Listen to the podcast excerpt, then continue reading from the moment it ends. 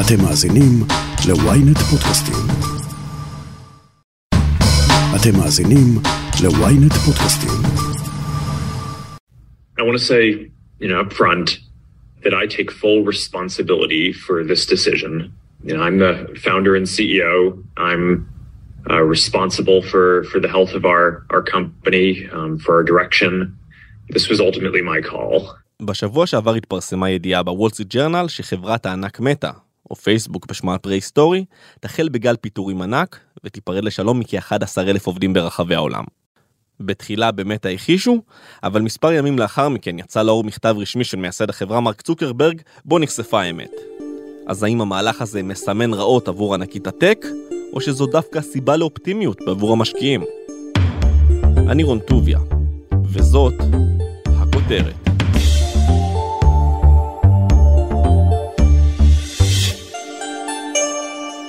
אי שם באוקטובר 2003, בחדר קטן במעונות הסטודנטים של אוניברסיטת הרווארד, מרק צוקרברג, אז סטודנט לפסיכולוגיה ומדעי המחשב, מעלה לרשת האינטרנט המקומית את האתר facemash.com, בו הוא מדרג בחורות קולג' נאות מראה. הנהלת האוניברסיטה לא אהבה את היזמות של הסטודנט החרמן, וסגרה את האתר באותו הלילה. את צוקרברג זה לא הטריע, כבר אז הוא היה מסוג האנשים שהמילה לא פשוט לא עוצרת אותם. הוא פתח את האתר מחדש, ובפברואר 2004 שינה את השם ל-The Facebook. אחר כך הוריד את ה-The, ונשארנו רק עם פייסבוק. ואת סיפור ההצלחה הזה, כולנו מכירים. אבל מאז עברו הרבה לייקים בנהר, וצוקרברג החליט ששוב הגיע הזמן לשנות את השם. באוקטובר בשנה שעברה הוא יצא לעולם והכריז, מעתה אל תאמרו פייסבוק, מעתה אמרו מטא.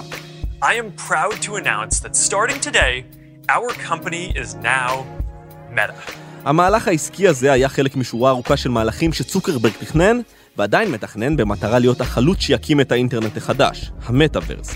רק איך שרו פעם שב"כ סמך, הדרך ארוכה ומפותלת. וצוקרברג הוא בעיקר נופל וקם.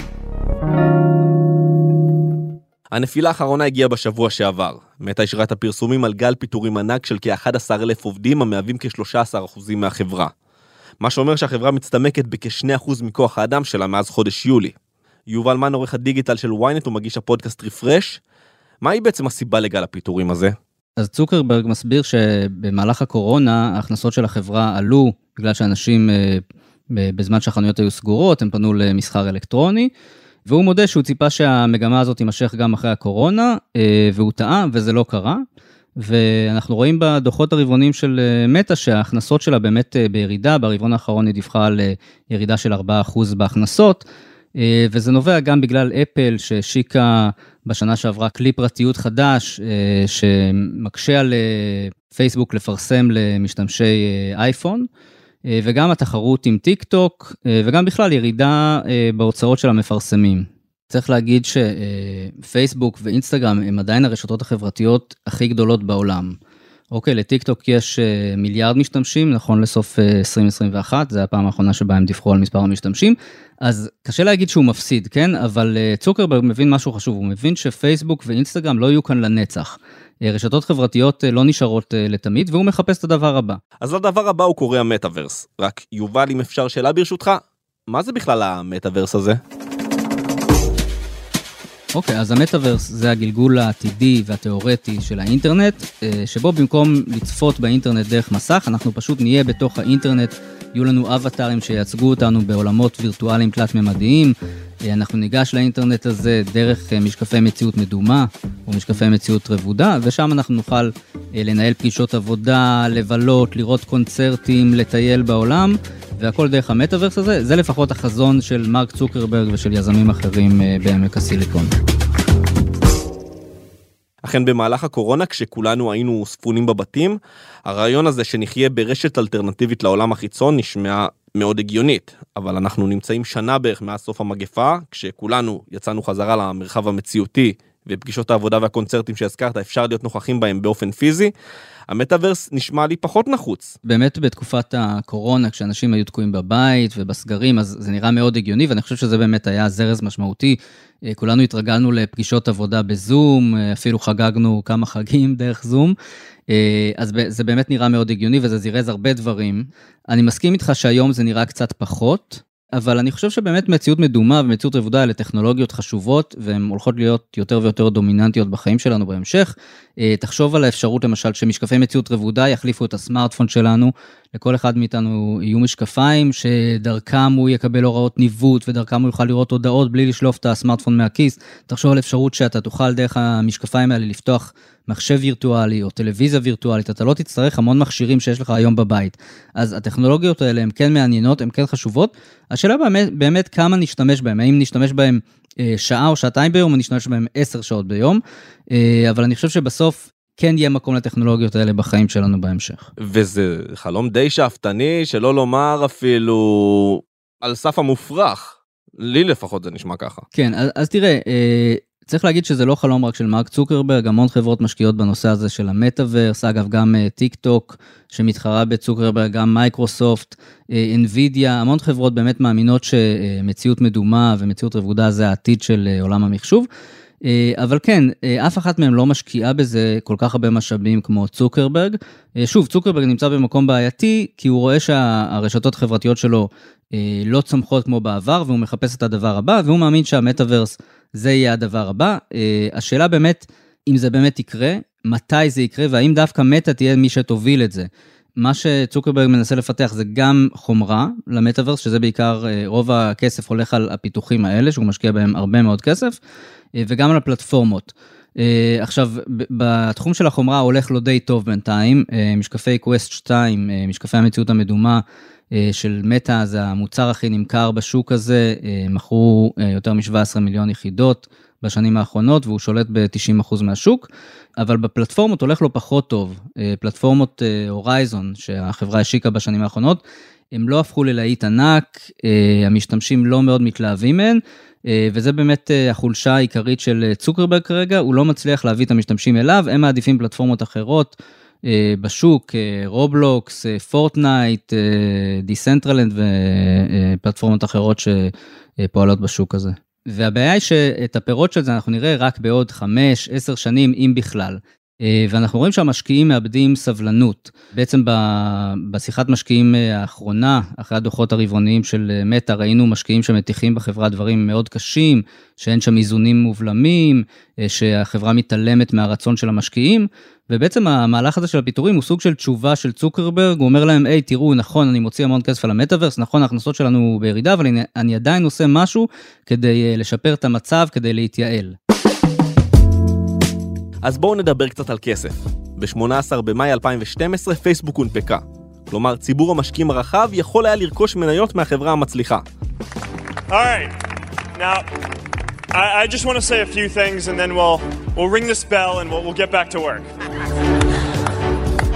צוקרברג שמר לעצמו 22% מהמניות שהוערכו בכ-19 ביליון דולר, וגם 57% מזכויות ההצבעה בחברה.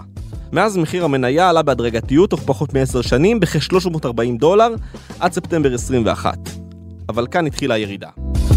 פלוס מינוס באותו זמן, צוקרברג כאמור מכריז על שינוי שם החברה, כשבמקביל הוא סופג חצי ביקורת לאחר חשיפת מסמכי פייסבוק על ידי עובדת החברה לשעבר פרנסיס סוגן, שחשפה שהחברה העדיפה אינטרסים כלכליים על פני שיקולים אתיים.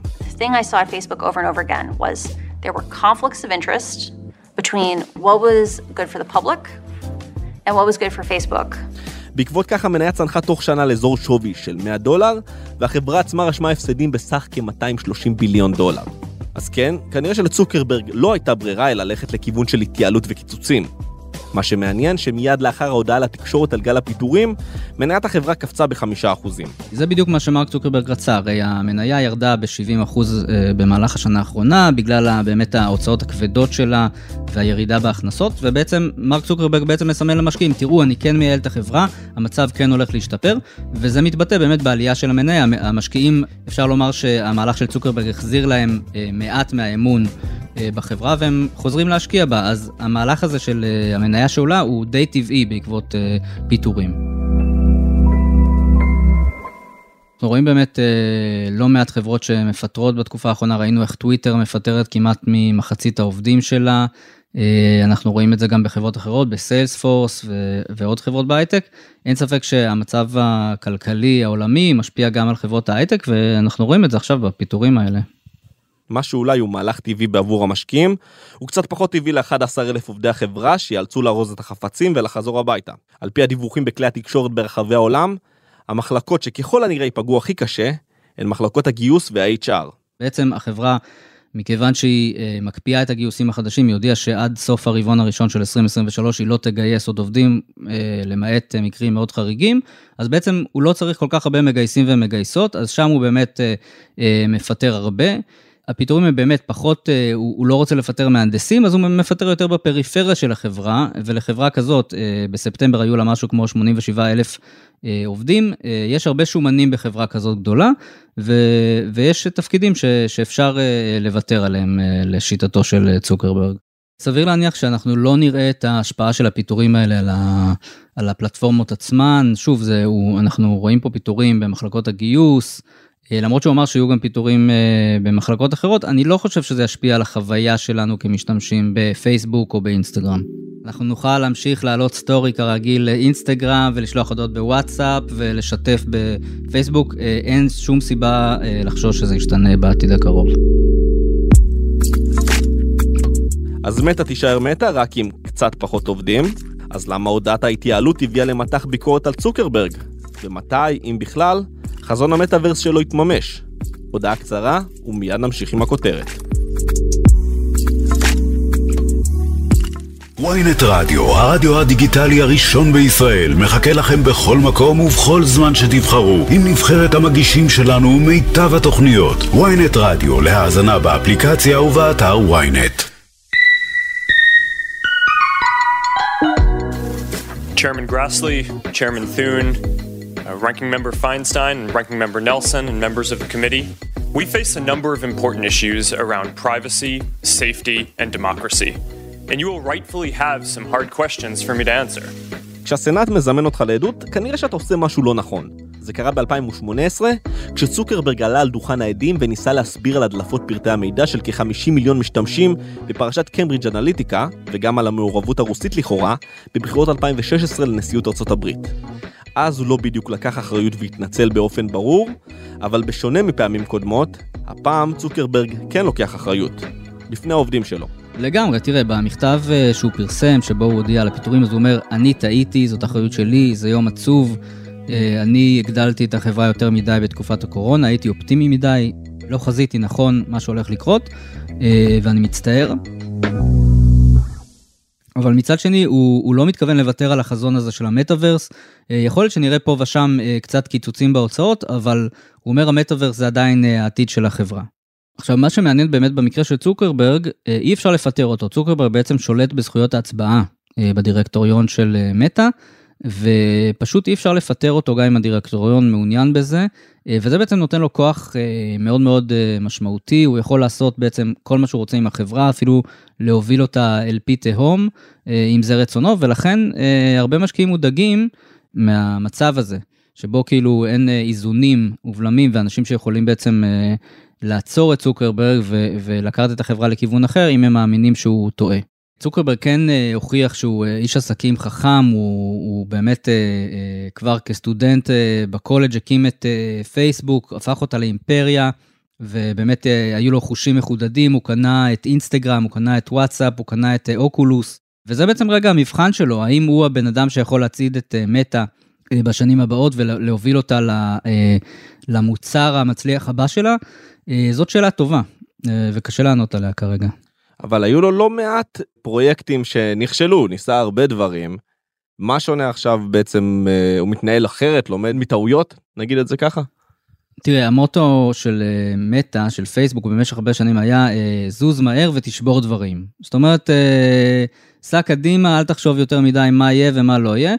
אה, ואנחנו רואים את זה גם עכשיו, זאת אומרת, כן, צוקרברג מאוד מאמין בחזון הזה, אה, והוא משקיע בו המון המון כסף, וזה באמת אה, לדעתי ההימור הכי גדול שהוא לקח בחיים שלו. אם זה יצליח, זאת יכולה להיות הצלחה ענקית, ובאמת אה, הדרך של אה, מטא בחזרה לפסגה של אה, עמק הסיליקון, אם זה ייכשל, אז זה סופה של מטא למעשה. זאת אומרת, אם אנחנו באמת מעריכים שפייסבוק ואינסטגרם עם השנים הם ידעכו והמשתמשים יעברו לפלטפורמות חדשות ויותר מלהיבות, כמו שקרה בעצם בעבר, הרי היו רשתות חברתיות לפני אה, פייסבוק ולפני אינסטגרם, אנחנו זוכרים את מייספייס, אנחנו זוכרים אה, כל מיני פלטפורמות אחרות, כמו ICQ למשל, המשתמשים תמיד עוברים לדבר הבא, ועכשיו אנחנו רואים באמת אנשים עוברים לטיק טוק, וגם טיק טוק יומו יבוא, אז באמת, אם זה יקרה והרשתות החברתיות האלה יידחו לאט לאט, וגם המטאוורס לא יקרום עור וגידים, אז באמת זה יכול להיות סופה של מטא.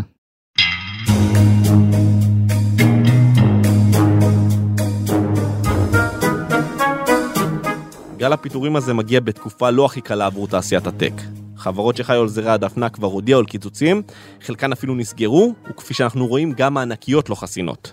יובל, יכול להיות שאחרות ילכו בדרכה של מטא ואנחנו נמצאים לפני גל פיטורים עולמי בענף? אני חושב שהחברות האלה ימשיכו לגדול ולגדול, אמנם כרגע אנחנו בתקופה כלכלית אה, לא הכי טובה, אבל הם כן ימשיכו לגדול בעתיד, ואם לא הן, יגיעו חברות אחרות אני לא רואה את העולם אה, משתנה, אנחנו עדיין נשתמש במחשב, עדיין נקנה מכשירים, נקנה אייפונים, נקנה סמארטפונים, עדיין נשתמש ברשתות חברתיות, ו- ומי שיגזרו את הקופון זה החברות האלה שיפתחו את הטכנולוגיות האלה, ולכן אני לא רואה את זה משתנה.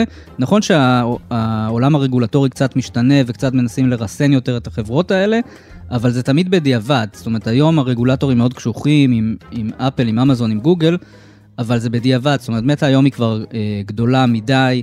אפל גדולה מדי, אמזון גדולה מדי, אה, וגם החברות הבאות, הם יצמחו, יצמחו, יצמחו, ורק כשהם יהיו באמת גדולות, יהיה אפשר אה, לרסן אותם.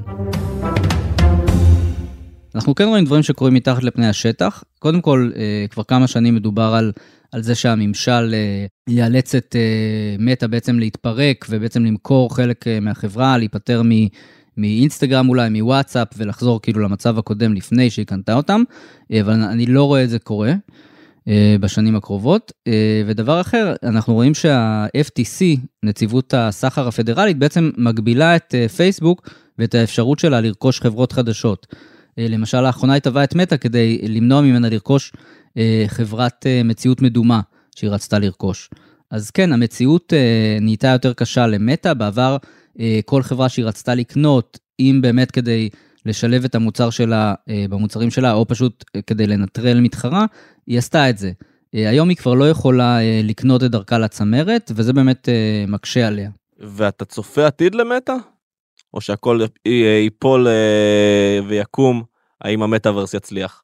אני חושב שאם המטאוורס לא יצליח, ובאמת הרשתות החברתיות של מטא יידחו לאורך השנים, כמו שקורה באופן טבעי לכל רשת חברתית, אז כן, למטא אין עתיד מזהיר לפניה. אז יכול להיות שהיא תמשיך לפעול בדרך כזו או אחרת, אבל היא לא תהיה אה, ענקית טכנולוגיה כמו שהיא היום. ראינו את זה קורה להרבה חברות, ראינו את, אה, למשל את יהוא שהייתה פעם אה, ענקית הטכנולוגיה, אה, והיום היא עוד חברה אה, מבין הרבה חברות אה, בשוק הזה. טוב, נאחל הצלחה מפה למרק צוקרברג. יובל מן, עורך דיגיטל אה, ynet, תודה רבה. תודה רון.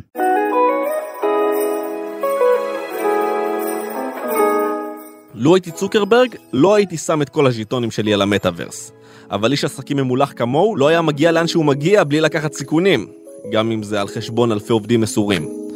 אבל אני בסך הכל עיתונאי בישראל, וכמאמר קלישאה, דברים שרואים מכאן לא רואים משם. יכול להיות שצוקרברג יודע טוב מאוד מה הוא עושה, ויוכיח למבקרים שמתה כאן כדי להישאר. ואם זה לא יעבוד, הוא תמיד יכול לשנות את שם החברה פעם נוספת. עד כאן הכותרת להפעם. אתם מוזמנים לעקוב אחרינו בוויינט רדיו, באפליקציה בנייד וגם ברכב, או איפה שאתם שומעים את הפודקאסטים שלכם. אם זה קורה באפל ובספוטיפיי, אתם מוזמנים גם לדרג אותנו ולהאזין לפרק נוסף שלנו על עולם הטכנולוגיה. חפשו את הפרק צרות בהייטק. או יותר טוב, חפשו את הפודקאסט רפרש, פודקאסט הטכנולוגיה שלנו בהגשתו של יובל וחברתו לצוות הדיגיטל אושרית גנאל. איתי בצוות הכותרת שרון קידון וישי שנרב, תחקיר עריכה והפקה, אלי שמעוני וגיא סלם. אני רון טוביה, ניפגש בפעם הבאה.